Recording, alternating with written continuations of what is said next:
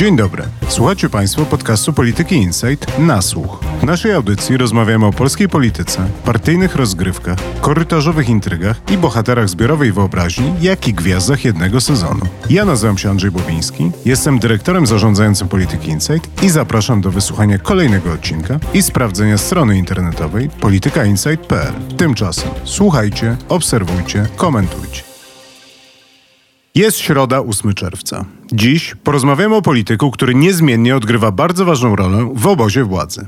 Z drugiej strony nasz dzisiejszy bohater rośnie w swoim tempie. Energią nie tryska, urokiem osobistym nie powala, a charyzmę ma raczej ujemną. I mimo to a może właśnie dzięki temu, to on wyrasta na największą gwiazdę obozu władzy w przedbiegach do nadchodzącej kampanii wyborczej. O jedynym polityku, który poza Mateuszem Morawieckim może aspirować do miana delfina w PiS, porozmawiamy dziś z Markiem Świerczyńskim i Wojtkiem Szackim. Zapraszam na nasłuch. Wojtku, może szybko, krótko przytoczyłbyś nam dotychczasową karierę polityczną Mariusza Błaszczaka, a potem przejdziemy do rozmowy na temat Mariusza Błaszczaka, ministra obrony. Na razie skupmy się na tym, kim był Mariusz Błaszczak, zanim został ministrem obrony narodowej. Mariusz Błaszczak jest jednym z najmłodszych weteranów porozumienia Centrum, czyli pierwszej partii braci Lecha i Jarosława Kaczyńskich. I to na pewno był jakiś i wciąż jest przyczynek do rozkwitu późniejszego jego kariery. Przy czym ten rozkwit był bardzo powolny i nie jest tak, że on osiąga jakieś gigantyczne sukcesy które sprawiły, że nagle urósł. To było raczej tak krok po kroku, szczebel po szczeblu się wspinał po tej drabinie pisowskiej. On zaczynał w ogóle w Legionowie jako rzecznik Urzędu Miasta, zdaje się, i z tamtych czasów zachowały się nagrania, jak w takim dość dziwnym garniturze z dziwną fryzurą i z wąsem, ale Adam Małysz opowiada jakieś. No kiedyś rzeczy. wszyscy tak wyglądaliśmy, Wojtek. Prawie wszyscy tak. I później on za Lecha Kaczyńskiego, gdy ten był prezydentem Warszawy, został wiceburmistrzem jednej z dzielnic. Potem, krótko przed wyborami parlamentarnymi w 2005 roku, został burmistrzem Śródmieścia i w tej roli wystartował po raz drugi w swojej karierze do Sejmu. Za pierwszym razem to jeszcze było w barwach PC, tym razem już w barwach PiSu. Startował z warszawskiej listy, dostał niecałe tysiąc głosów. Nie dostał się do Sejmu. To były ostatnie wybory, jakie Mariusz Błaszczak do tej pory przegrał. PiS wtedy wziął władzę. I Jarosław Kaczyński mianował na premiera Kazimierza Marcinkiewicza, któremu do końca nie ufał. Kazimierz Marcinkiewicz był spoza tego kręgu najbliższych ludzi Jarosława Kaczyńskiego. Jak to ujął Ludwik Dorn, Jarosław Kaczyński potrzebował szpiona w kancelarii premiera, czyli człowieka, który będzie mu donosił o wszystkim, co się w tej kancelarii dzieje i widział w tym Mariusza Błaszczaka w tej roli. I Mariusz Błaszczak został tym szefem kancelarii premiera sprawdził się w oczach Kaczyńskiego jako sprawny urzędnik i to później zaprocentowało w jego późniejszej karierze. Mariusz Błaszczak, gdy PiS stracił władzę, został rzecznikiem klubu, później, chociaż akurat w tej roli nie sprawdził się najlepiej. Pamiętam tamte czasy, już wówczas kontakty z dziennikarzami nie były jego mocną stroną. Potem został szefem klubu i tak sobie powoli rósł. Niewątpliwie jego kariera również nabrała tempa po katastrofie smoleńskiej i tym, co się później działo w PiSie i z PiSem, bo po pierwsze część czołowych polityków zginęła w katastrofie smoleńskiej, po drugie krótko potem był rozłam, odeszła część polityków znanych do PJN-u, później była secesja Solidarnej Polski i tak naprawdę nie było tam już przy Jarosławie Kaczyńskim wielu znanych polityków, którzy mogliby pełnić najważniejsze funkcje państwowe, a Mariusz Błaszczak był jedną z takich postaci. Miał już ten epizod w rządzie Marcinkiewicza, sprawdził się. Gdy PiS ponownie objął władzę w 2015 roku, Błaszczak został ministrem spraw wewnętrznych, a potem po dymisji Antoniego Macierewicza zastąpił go w roli szefa MONU. Jest jeden moment w tej karierze Mariusza Błaszczaka, który nie wiem, czy świadomie, czy nieświadomie pominąłeś, ale to jest e, fakt, że Mariusz Błaszczak był jednym z pierwszych roczników Krajowej Szkoły Administracji Publicznej. Ponad pierwszym, tak, ksapowcem. Był pierwszym ksapowcem, a z tego, co ja pamiętam i mam takie wdrukowane przeświadczenie w głowie, że te pierwsze roczniki ksapu to był bardzo silny zasób bardzo sprawnych urzędników, którzy odcisnęli też spore piętno potem na administracji państwowej. I trochę mi się to kłóci, w sensie, tak jak ty opowiadasz tego Mariusza Błaszczaka, to ja widzę jakiegoś takiego śmiesznego pana z telewizji z lat 90. w zielonym garniturze i z wąsem, który jest rzecznikiem urzędu, a z drugiej strony jednak Mariusz Błaszczak był częścią elity urzędniczej trzeciej RP. I możliwe, że to też jakoś tam procentuje w jego dalszej karierze. To, to na pewno daje mu taką etykietkę, którą przyczepiają jego zwolennicy, fani nawet, bo i tacy są, państwowca. Że on jest wśród tych ludzi PiSu, którzy są państwowcami, noszą w sobie etos służby publicznej i właśnie państwowców. Takim sztandarowym przykładem drugim to był Władysław Stasiak, szef BBN-u, bliski współpracownik Lecha Kaczyńskiego i parę innych osób. I rzeczywiście teraz ten KSAP, jak do tego tekstu o Mariuszu Błaszczaku zbierałem informacje, to ten KSAP się przewijał wśród ludzi, którzy cenią Błaszczaka jako argument za tym, że on jest sprawnym urzędnikiem ponad wszystko, może nawet sprawniejszym urzędnikiem niż politykiem. Do tego jeszcze dojdziemy, bo ja bym jakoś poświęcił chwilę w dalszej części tej rozmowy na takie wejście głębiej i zadanie sobie pytania, kim naprawdę jest Mariusz Błaszczak. Ale zanim do tego dojdziemy, to Marku, chciałem ciebie zapytać o to, tak naprawdę co sobie myślałeś, kiedy Mariusz Błaszczak zostawał ministrem obrony narodowej, ale też jak go odbierałeś, szczególnie w tych pierwszych latach jego urzędowania na tym stanowisku? No przede wszystkim dziękuję za zaproszenie po raz pierwszy w nasłuchu i cieszę się, że rozmawiamy o moim ulubionym ministrze.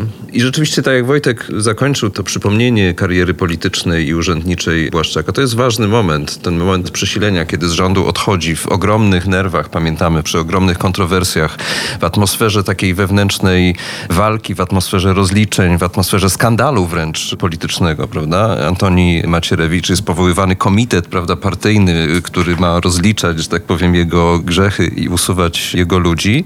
No i to zadanie w Monie zostało powierzone właśnie Mariuszowi Błaszczakowi, który niemalże jeden do jednego przeniósł z Ministerstwa Spraw Wewnętrznych również swoje otoczenie najbliższe, swoich współpracowników, wiceministrów oraz osoby z gabinetu politycznego oraz inne bliskie. Być może zaraz o nich jeszcze porozmawiamy. Natomiast właśnie jego pierwszym zadaniem, publicznie oczywiście było to prezentowane jako naprawienie tych konfliktów z prezydentem, zgoda narodowa w zakresie bezpieczeństwa. Wtedy oczywiście jeszcze nie było tej całej atmosfery, y, przynajmniej nie, tak silna ona była, tej atmosfery wojennej, prawda, związanej z zagrożeniem, z atakami hybrydowymi i tak dalej. Ale już były na przykład rozbujane zbrojenia, przynajmniej apetyty y, zbrojeniowe. No w każdym razie był spór z prezydentem do granicy że tak powiem, przyzwoitości politycznej rozdrażniony przez Antoniego Macierewicza. I Błaszczak, pierwsze takie publiczne zadanie to było właśnie zażegnanie tego sporu. Cała seria była spotkań z prezydentem Andrzejem Dudą, publicznych i niepublicznych. Z prezydentem, który, przypomnijmy, był jednym z największych zwolenników pozbycia się Macierewicza z rządu i niewykluczone, że to jego głos był zresztą decydujący. Tak się mówi.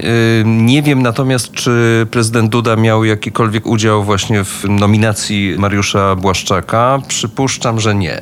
Przypuszczam, że dla niego również była to osoba nieco nowa, no bo też Andrzej Duda nie był zbyt blisko właśnie tych takich stricte partyjnych kręgów współpracowników najbliższych y, Jarosława Kaczyńskiego.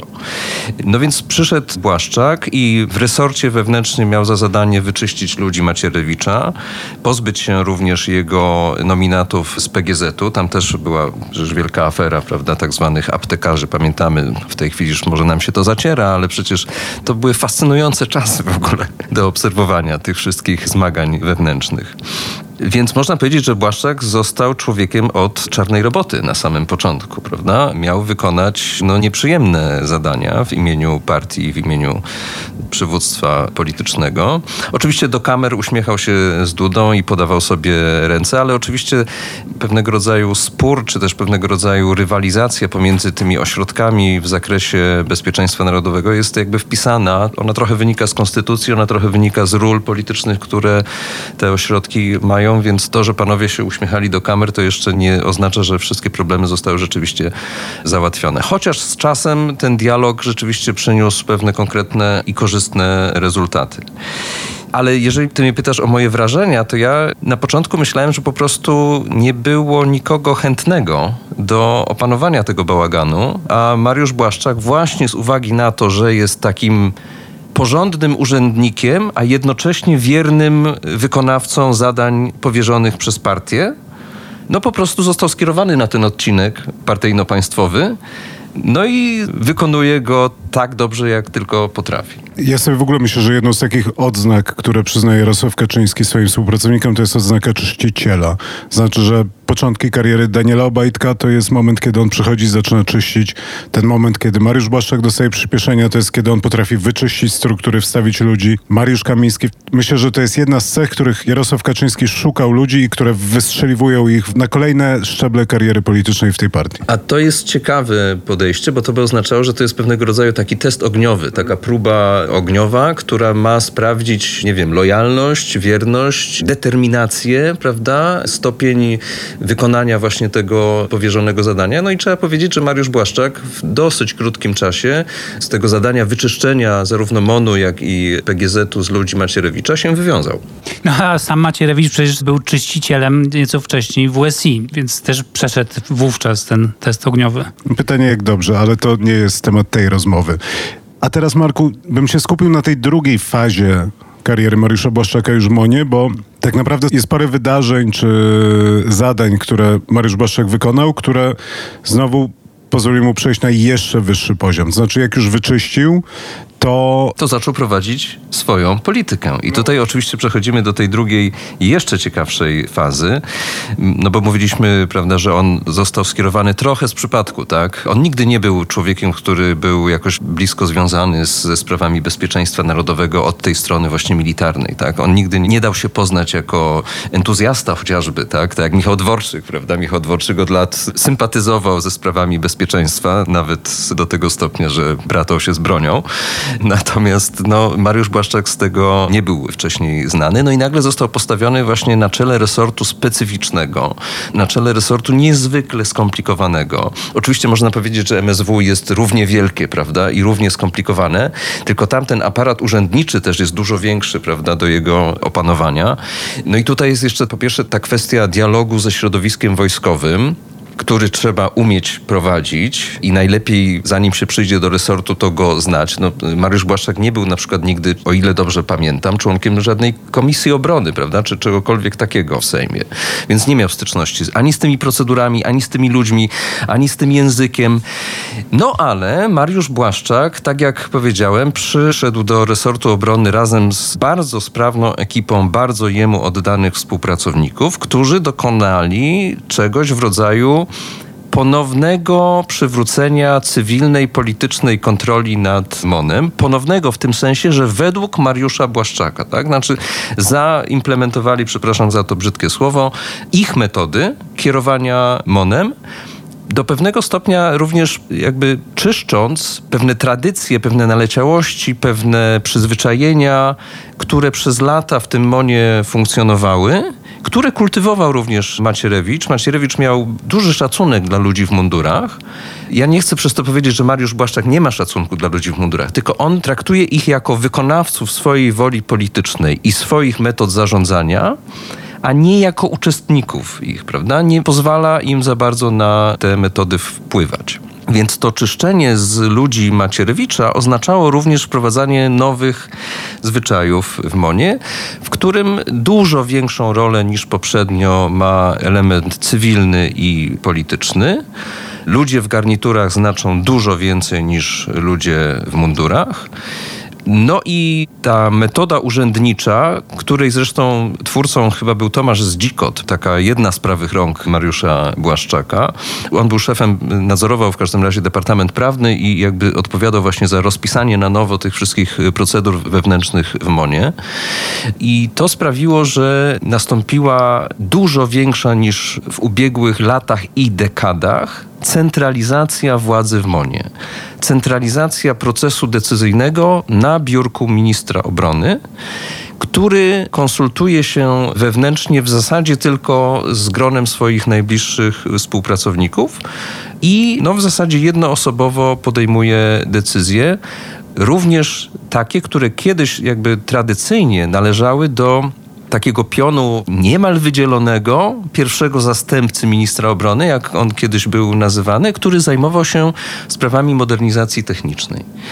Więc można powiedzieć tak, że Mariusz Błaszczak wszedł do resortu jako osoba zupełnie z zewnątrz, ale narzucił mu swoją metodę pracy, a z czasem wypracował również zupełnie nowy model wewnętrzny zarządzania Ministerstwem Obrony oraz ukształtował w zasadzie na nowo polską politykę obronną, przynajmniej jej sferę wykonawczą. Trzeba powiedzieć też, że ponieważ Mariusz Błaszczak jest już najdłużej urzędującym ministrem obrony w III RP, ponad 1600 dni na stanowisku, no to z jego nominacji funkcjonują w zasadzie wszyscy istotni dowódcy, tak? Ci, na których powołanie bezpośrednio minister obrony ma wpływ, bo oczywiście no, nie da rady o, o każdym stanowisku bezpośrednio decydować. Więc można powiedzieć, że MON jest w tym momencie już całkowicie ukształtowany przez Mariusza Błaszczaka, tak? Od strony procedur, tej wewnętrznej jakby tego oprzyrządowania prawnego, od strony ustawowej, no bo przecież ta ustawa o obronie ojczyzny i inne akty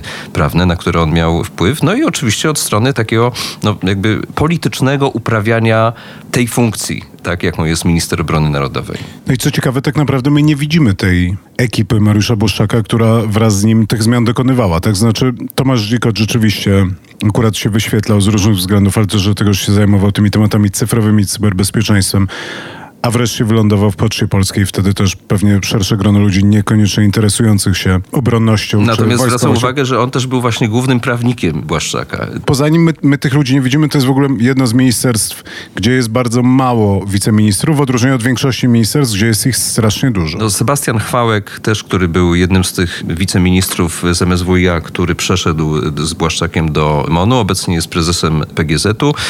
Miał taki okres przechodzenia właśnie od stanowiska wiceministerialnego do zarządu PGZ-u. Ostatecznie został właśnie prezesem.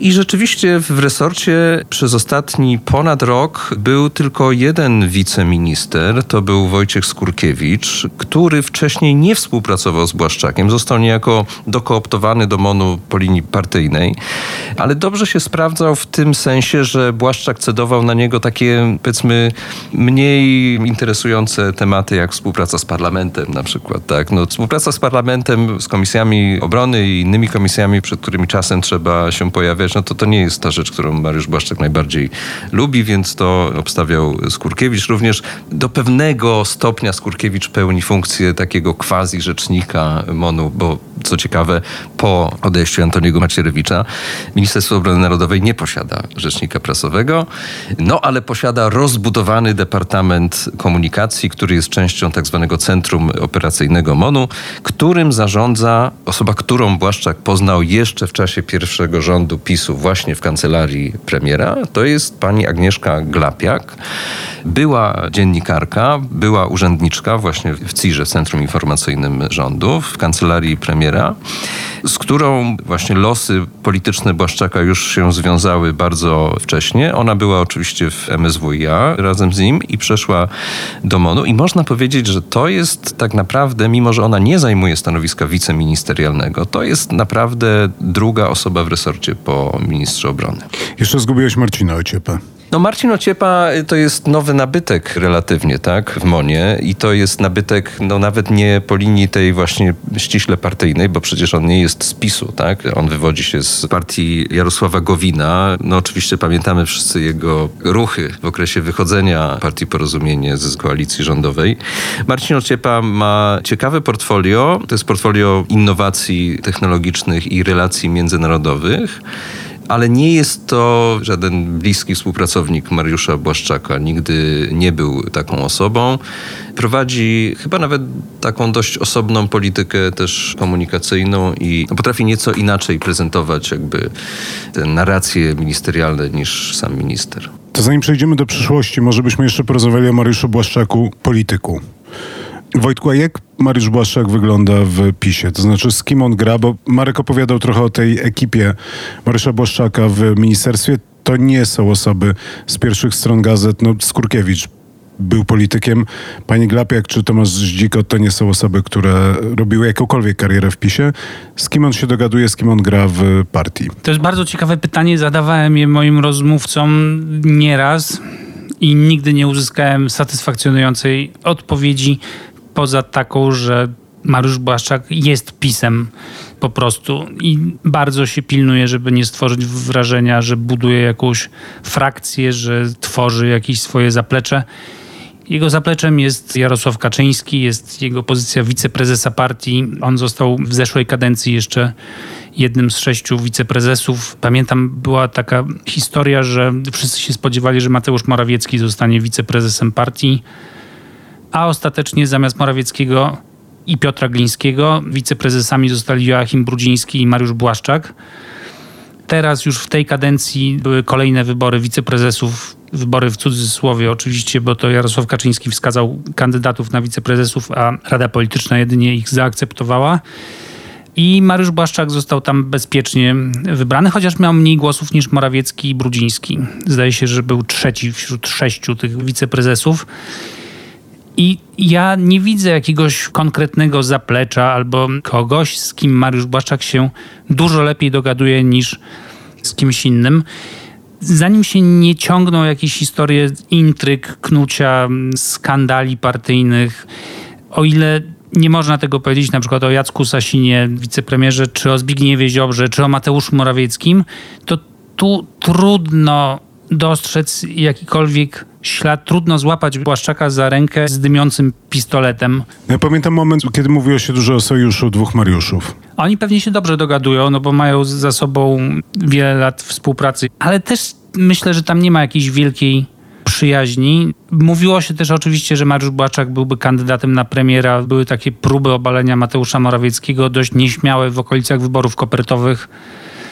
I też to nie wyszło poza łamy gazet. I w dodatku zdaje się, że to nie sam Błaszczak był inicjatorem tych wszystkich ruchów, tylko ktoś mi wówczas powiedział, że gdyby do niego przyszedł Jarosław Kaczyński i zaproponował mu funkcję premiera, to Mariusz Błaszczak by ją przyjął jak każdą inną funkcję oferowaną przez Jarosława Kaczyńskiego, ale nie wykonywał żadnych ofensywnych ruchów. Z moich obserwacji wynika jasno, że no nie ma na przykład chemii pomiędzy Mariuszem Błaszczakiem a Michałem Dworczykiem. Tak? To, to jest dosyć oczywiste. Dworczyk, który był wiceministrem u Macierewicza, potem przeszedł do kancelarii premiera.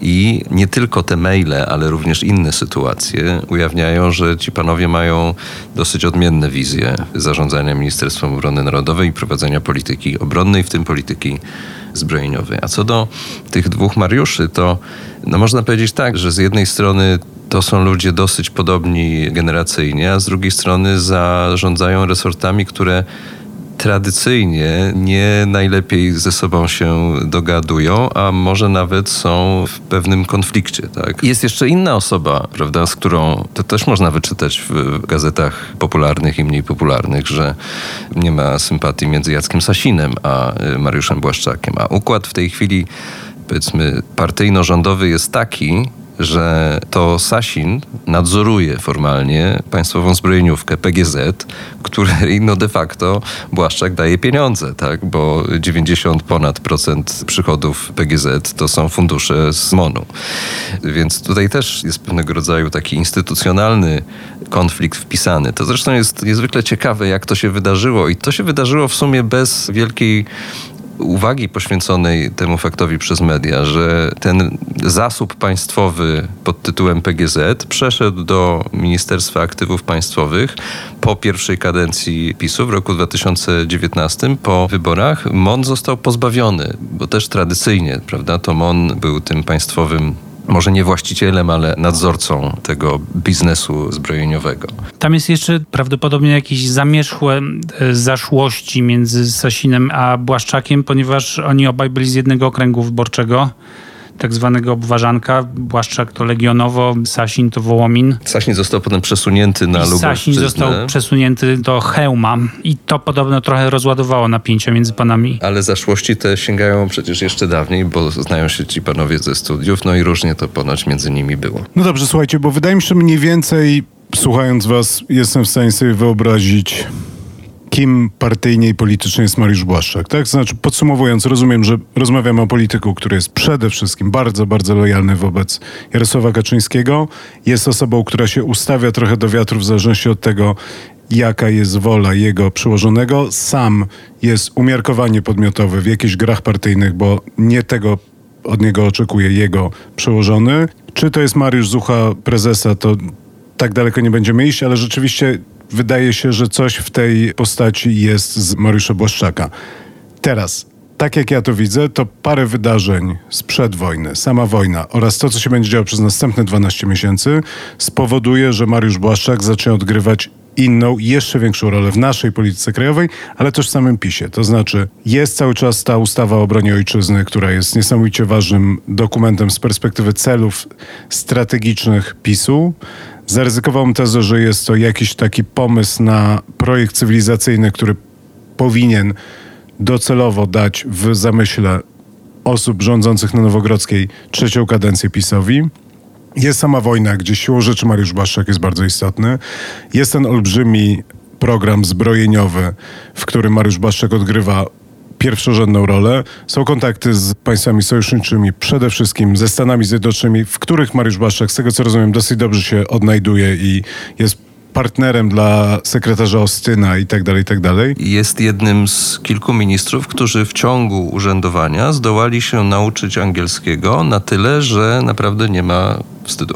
No on został mianowany ministrem obrony, żeby się otrzaskać również w kontaktach międzynarodowych i rzeczywiście, tak jak mówi Marek, on bardzo zaczął się przykładać do nauki angielskiego i wykonał dużą pracę nad sobą. Więc zanim dojdziemy do pytania, czy rozmawiamy o realnym delfinie, czy rozmawiamy o przyszłym kandydacie na premiera, czy może po prostu rozmawiamy o przyszłym premierze pisowskim, chciałem was zapytać, jak wy widzicie tą osobę, o której rozmawialiśmy dotychczas, w tych nowych zadaniach. Znaczy ten moment, kiedy przez najbliższe 12 miesięcy będziemy go widzieć cały czas na czołgach, samolotach, borsukach i tak dalej, czy to zmieni Mariusza Błaszczaka, czy on cały czas będzie tym lojalnym, świecącym światłem odbitym Jarosława Kaczyńskiego politykiem PiSu, czy po prostu PiSem, jak to powiedział Wojtek? Ja tylko jeszcze chciałbym zwrócić uwagę na to, że właśnie wsparcie Jarosława Kaczyńskiego było kluczowe w tej trampolinie, prawda, od której odbił się w tym momencie Mariusz Błaszczak, bo to przecież po wejściu Kaczyńskiego do rządu na stanowisko wicepremiera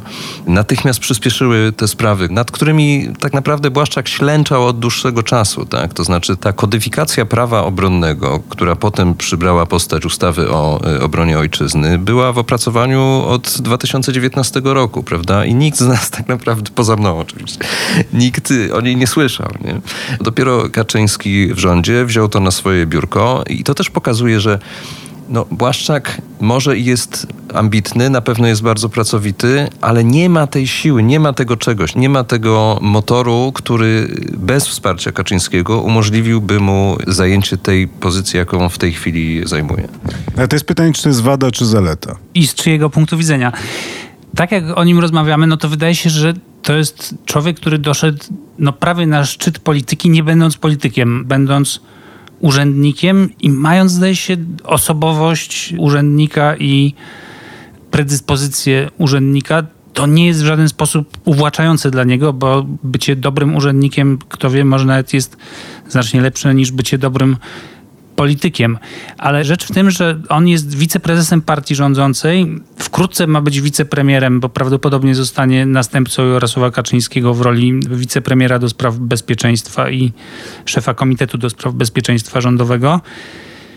I będąc na tym szczycie, no, nie dał po sobie poznać, że ma jakiś pomysł na strategię polityczną. Z tych wywiadów nie wyłaniają się żadne plany. Z przesłuchów nawet z różnych narad kierownictwa PiSu nie ma tam śladu Mariusza Błaszczaka, który by mówił coś interesującego na jakikolwiek temat polityczny. Ale z drugiej strony zdołał uczynić Ministerstwo Obrony resortem chyba najbardziej niezależnym ze wszystkich ministerstw rządu, resortem prawie osobnym premier, minister finansów, inni ministrowie de facto wykonują te zadania, które w zakresie polityki obronnej mają przypisane, natomiast nie uczestniczą w ogóle w jej formułowaniu. To oczywiście jest źle z punktu widzenia tego, że problematyka bezpieczeństwa nie jest wertykalna, nie jest pionowa, nie jest silosem, tak? jest horyzontalna. Tylko Marku.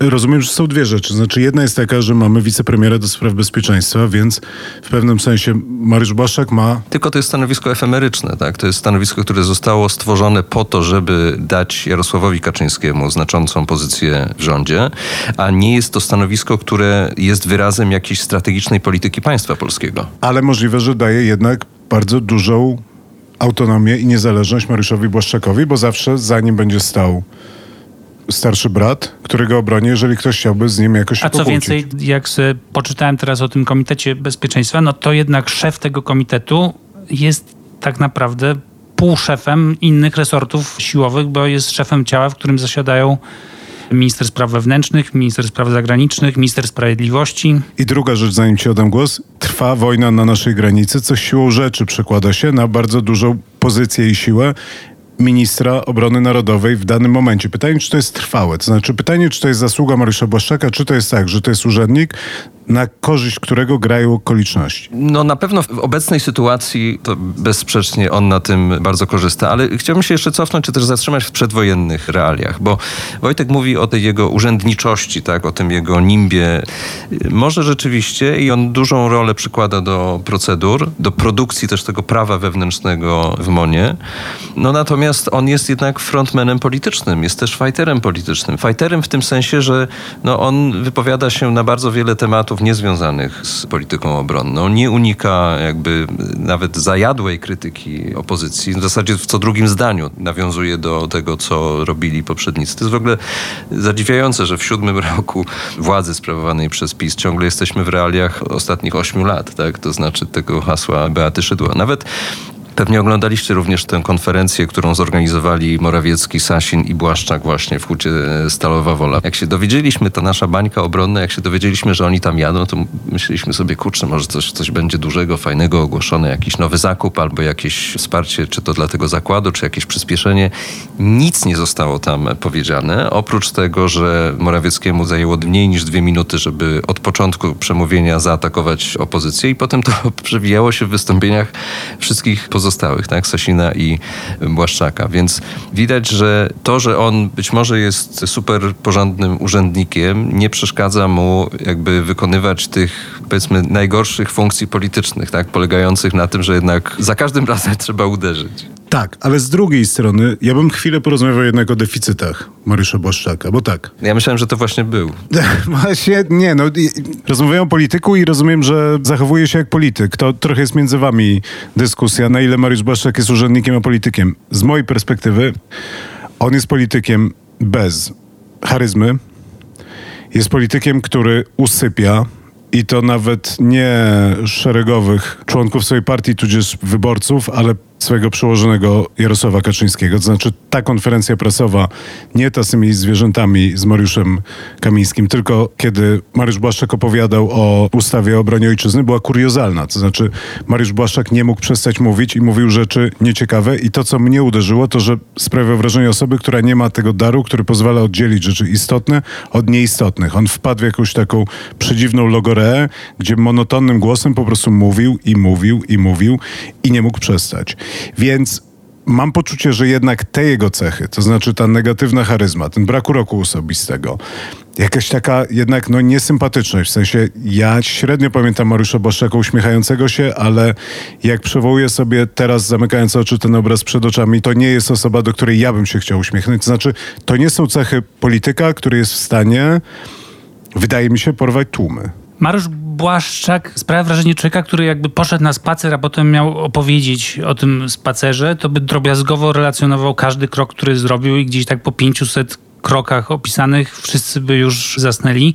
I on tak samo mówi o wszystkim. Znaczy Marek rzeczywiście wspomniał o tym, że on atakuje opozycję, ale przepraszam, ja nie pamiętam tych ataków w ogóle. To jest tak jakby jakiś aparat do odczytywania tekstów, jakby odczytywał przekazy dnia z Nowogrodzkiej, to tak to by mniej więcej brzmiało. Nie widać w nim pasji, ani gdy mówi o armii, ani gdy mówi o opozycji. Jest to taki trochę ożywiony garnitur. To ten żart już zresztą o nim krążył wiele lat temu. I tak trochę nadal jest. I mimo tych kolejnych ról politycznych, które on przejmuje, kolejnych funkcji, które sprawiały, że on jest coraz ważniejszym dostojnikiem w państwie, to nic się nie zmienia. Widać, że ma bardzo dobre garnitury, widać, że zaczął modnie wyglądać, ale esencja się nie zmienia. Uśmiechniętego Mariusza Błaszczaka można zauważyć na piknikach, które latem organizuje w kraju, z reguły w mniejszych miejscowościach bądź na obrzeżach większych miejscowości. Tam no, zdarza mu się przyjechać z taką miną nieco marsową, prawda, no ale potem się rozluźnia i bywa tak, że robi trochę za takiego no, misia skrupówek. Ludzie podchodzą z dziećmi, starsi, młodsi, rodziny, fotografują się z ministrem Błaszczakiem, no i wtedy minister musi się uśmiechnąć. No, bo to jest jeszcze w ogóle jeden wątek, o którym nie rozmawialiśmy, a który jest bardzo istotny dla indywidualnych wyników wyborczych Mariusza Błaszczaka, czyli to, jak on działa w swoim okręgu, tym właśnie Legionowo, inne powiaty około warszawskie. Mariusz Błaszczak jest tam niesamowicie aktywny i on z wyborów na wybory ma coraz lepsze te wyniki, a wiadomo, że te wyniki to jest jeden z czynników, na które patrzy też Jarosław Kaczyński, jak myśli sobie o partii, o listach wyborczych a Błaszczak tam bez przerwy bierze udział w poświęceniu jakichś sztandarów, oddaje szpitale do użytku, jakieś drogi i te wszystkie media lokalne, które tam istnieją, to bardzo pieczołowicie odnotowują, relacjonują, fotografują i chwalą. I nie tylko lokalne, ponieważ jedną z metod prowadzenia tej polityki wizerunkowej Mariusza Błaszczaka jest swego rodzaju ciąg technologiczny propagandy i informacji.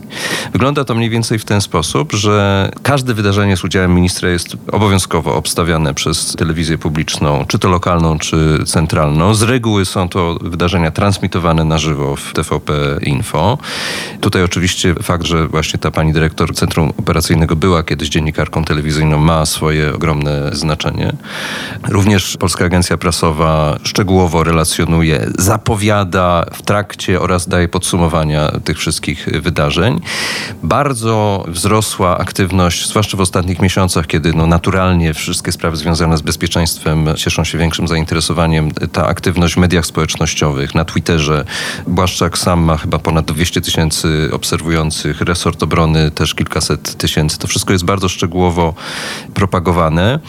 No i ten ciąg technologiczny polega nawet na tym, że Błaszczak w tej chwili trochę bawi się z tą opinią publiczną, z tą rzeszą swoich fanów, bo jak ma coś istotnego do zakomunikowania w swoim mniemaniu, to zdarza mu się publikować takie wpisy zakończone hasłem stay tuned, tak?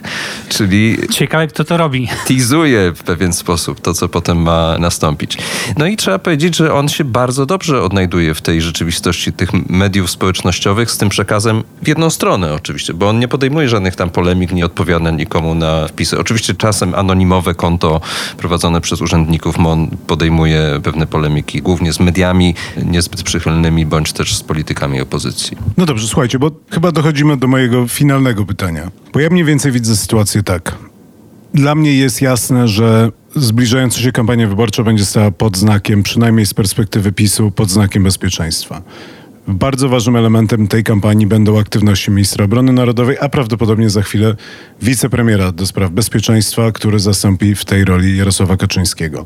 Mariusz Błaszczak będzie jeździł do Stanów, będzie przyjmował kolejne zakupy, broń, sprzęt i tak dalej. Będzie defilada? Będzie defilada na pewno. Będzie go bardzo dużo. Z drugiej strony widzimy słabnącego i to moim zdaniem jednak w dosyć szybkim tempie Mateusza Morawieckiego. To może Wojtek ty do tego nawiążesz, no ale to też wydaje mi się dosyć oczywiste i widoczne, że wszystkie tematy gospodarcze będą obciążały i będą bardzo trudne dla PiSu i Morawiecki będzie ciągnął w dół. Wszystkie tematy obronnościowe, bezpieczniackie będą ciągnęły PiS w górę i to będzie Błaszczak. Czy to doprowadzi do sytuacji, w której Mateusz Morawiecki zostanie odwołany, a Mariusz Błaszczak powołany na premiera? Bardzo wątpię. Ale oczywistym jest, że Błaszczak powinien być w tej rzeczywistości frontmanem całej partii, kampanii i walki o trzecią kadencję, która jest hiperistotna dla Jarosława Kaczyńskiego. I to, co mnie zastanawia i z czym ja sobie nie radzę, jakby moja wyobraźnia nie jest w stanie tego ogarnąć, to jest jak osoba, która ma swoje zasługi, ma swoje dokonania, dobrze prowadzi resort i ogólnie sprawia wrażenie rzeczywiście sprawnego urzędnika, który wykonuje skutecznie polecenia, ale też nadaje jakieś tam kierunki polityczne, jak taka osoba będzie w stanie wejść w rolę, do której ewidentnie nie jest predysponowana, bo nawet te aktywności, te pikniki, ta działalność w okręgu to jest coś innego niż na przykład zderzyć się w debacie z Donaldem Tuskiem. To znaczy, nie jestem w stanie sobie wyobrazić Mariusza Błaszczaka, który debatuje, to do tego pewnie nie dojdzie, ale jeżeli byśmy próbowali wykonać taki eksperyment myślowy, no to mam wrażenie, że niezależnie od sympatii i niezależnie od tego, kogo się popiera, no to mało osób byłoby w stanie wyobrazić sobie, że Mariusz Błaszczak dobrze wypadnie w zderzeniu retorycznym z przykładowym Donaldem no chyba, Tuskiem. że byłaby to listowna debata i po miesiącu można by wysłać ripostę. No więc jednym słowem, jakbyście mogli mi powiedzieć, czy A, uważacie, że Mariusz Błaszczak rzeczywiście będzie tą twarzą kampanii PiSu w tych wyborach i B, jak? Ja trochę o tym rozmawiałem już z politykami PiSu i oni uważają, że jednak mimo wszystko Mateusz Morawiecki będzie twarzą kampanii i kandydatem na premiera. Czy będzie później premierem, to zależy nie tylko od wyniku wyborczego, ale również od późniejszych decyzji Jarosława Kaczyńskiego. Zawsze będzie można powiedzieć na przykład, że skoro potrzebujemy koalicjanta, albo skoro Solidarna Polska zdobyła tyle i tyle miejsc w Sejmie, to usiądziemy z nią do rozmów o premierze. Naszym kandydatem był oczywiście Mateusz Morawiecki, no ale być może trzeba będzie tutaj ustąpić. Więc nie jest powiedziane, że Mateusz Morawiecki będzie takim prawdziwym kandydatem. Natomiast moi rozmówcy zwracali uwagę na fakt, że jednak trudno byłoby ukryć premiera i odsunąć go od funkcji kandydata na premiera w kolejnej kadencji, bo musiałoby się to wiązać tak naprawdę już z wymianą szefa rządu. A wymiana szefa rządu tuż przed wyborami byłaby bardzo trudna nie niemożliwa pewnie, ale ciężka do wykonania. Natomiast Mariusz Błaszczak jest z tym tytułem wicepremiera, czy też będzie z tym tytułem wicepremiera, jednak człowiekiem, na którego będzie się orientowała pewnie partia. Będzie wiele osób myślało, że to jest być może przyszły jej szef, być może w jakimś dumwiracie z Joachimem Brudzińskim. Sądzę, że PiS jako cała żywa organizacja nie bardzo wierzy w przyszłość Mateusza Morawieckiego jako szefa tej partii, więc niekoniecznie będzie już tak, że Mariusz Błaszczak stanie się kandydatem na premiera w kampanii, bo rzeczywiście to nakładałoby na niego obowiązki, którym mógłby nie sprostać z uwagi na swoje pewne ograniczenia, o których tutaj rozmawialiśmy. Ale niewykluczone, że zostałby tym premierem potem, gdyby oczywiście PiS wygrał wybory. No więc y, rzeczywiście, Andrzeju, ta długa kampania, która się nam szykuje, ona może być męcząca w tym sensie, że Mariusz Błaszczak rzeczywiście posługuje się takim no, zasobem słów, zasobem pewnych kalek językowych. Ja, no, przesłuchując się już jego wystąpieniom i jego wywiadom od dłuższego czasu, w zasadzie jestem w stanie przewidzieć każde następne zdanie, które on wypowie, bo on po prostu przyjął pewnego rodzaju takie schematy wypowiedzi, no na przykład za każdym razem, kiedy mówi o zbrojeniach, to obowiązkowo musi wymienić Abramsy, Heimarsy, F-35, prawda, Patrioty jeszcze i tak dalej. Kiedy mówi o opozycji, za każdym razem musi powiedzieć, że do 2015 roku likwidowano jednostki wojskowe na wschodzie, pierwszą warszawską dywizję zmechanizowaną, brygadę w Lublinie. Pułk w Suwałkach. Pułk Jest to męczące, do pewnego stopnia zabawne nawet, tak? Bo w tym internecie, prawda, w którym też wszyscy siedzimy, widzimy od czasu do czasu takie rozpisane schematy wystąpień pewnych ludzi, którzy znani są z tego, że w kółko się powtarzają. No więc Mariusz Błaszczak należy do takiej grupy ludzi. Ale ja się zastanawiam, czy on w tej swojej właśnie takiej, no w tym braku wysublimowania, czy on nie jest bardzo przekonujący dla tej grupy elektoratu, na którym PiSowi najbardziej zależy, czyli na elektoracie PiSu, tak? Znaczy on mówi po prostu to, co elektorat PiSu chce usłyszeć, w co święcie wierzy, do czego jest przekonany i na co będzie głosować.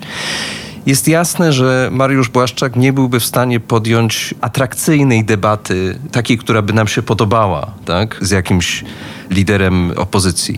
Ale po prostu on nie dopuszcza w ogóle do zaistnienia tego rodzaju zjawiska jak debata. Przypomnę tylko, że przecież Mariusz Błaszczak nie odpowiada w zasadzie na pytania dziennikarzy. Znaczy, on przyjął taką metodę komunikacji, która jest wyłącznie jednostronna, tak? Nawet jeżeli on dopuszcza jakieś pytanie, to, to, to nie jest dialog, tak? To jest po prostu wygłaszanie oświadczeń tylko i wyłącznie. No, ale trzeba powiedzieć, że on jest diablo skuteczny w tym, tak? To znaczy, to też jest metoda ona nie przemówi do każdego, ale do tego elektoratu, na którym im najbardziej zależy, jak najbardziej przemawia. Ja pamiętam, jak mi kiedyś powiedział na początku pierwszej kadencji PiSu mądry pisowiec, że żeby PiS wygrywał, ta partia potrzebuje dwóch twarzy, potrzebuje twarzy modernizacyjnej i tą twarzą miała być Morawiecki i twarzy socjalnej tą twarzą miała być wtedy Beata Szydło, a w momencie, kiedy Beata Szydło odchodziła, to była taka nadzieja w części PiSu, że tą twarzą mogłaby zostać Elżbieta Rafalska i że to byłby taki tandem właśnie Morawiecki-Rafalska.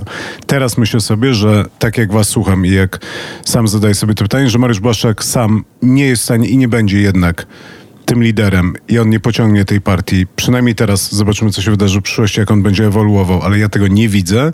Jakkolwiek na pewno on mówi do części elektoratu i, i to dobrze gra. To ja wszystko rozumiem i kupuję, natomiast wydaje mi się, że to nie jest jednak mimo wszystko recepta na wygrane wybory, że on potrzebuje tej drugiej twarzy. Jeżeli tą drugą twarzą miał być Mateusz Morawiecki i to byłaby ta twarz bardziej taka gospodarczo-modernizacyjna, to po pierwsze głupimy ten element społeczny, socjalny, a po drugie to by była twarz smutna i twarz uśmiechnięta i o dziwo tą twarzą uśmiechniętą miałby być Mariusz Błaszczak. Więc tak naprawdę, i tu zacytuję pewnego Twitterowicza, petardą byłaby Beata Szydło albo ktoś na wzór Beaty Szydło, który by przedstawiał tą twarz społeczną, socjalną, opiekuńczą i ten Mariusz Błaszczak, który by przedstawiał tą twarz silną, zbrojną, bezpieczną. Nie pasuje mi do tego równania Mateusz Morawiecki, ale to nie jest mój problem. To jest problem PiSu i Jarosława Kaczyńskiego. Natomiast wydaje mi się, że Mariuszowi Błaszczakowi potrzebna jest współgospodyni tej Polski i wtedy on byłby tym takim srogim ojcem, który zapewnia bezpieczeństwo i potrzebowalibyśmy tą ciepłą, miłą matkę, która by zapewniała ciepły posiłek i dobre Troszczyła słowo. się. Troszczyła się o nas. I wtedy to by wszystko No chodziło. to tylko Elżbieta Witek. Tylko gdzie w tym wszystkim Mateusz Morawiecki? No coraz mniej miejsca dla premiera. Panowie, dziękuję bardzo. Dziękuję. Dzięki.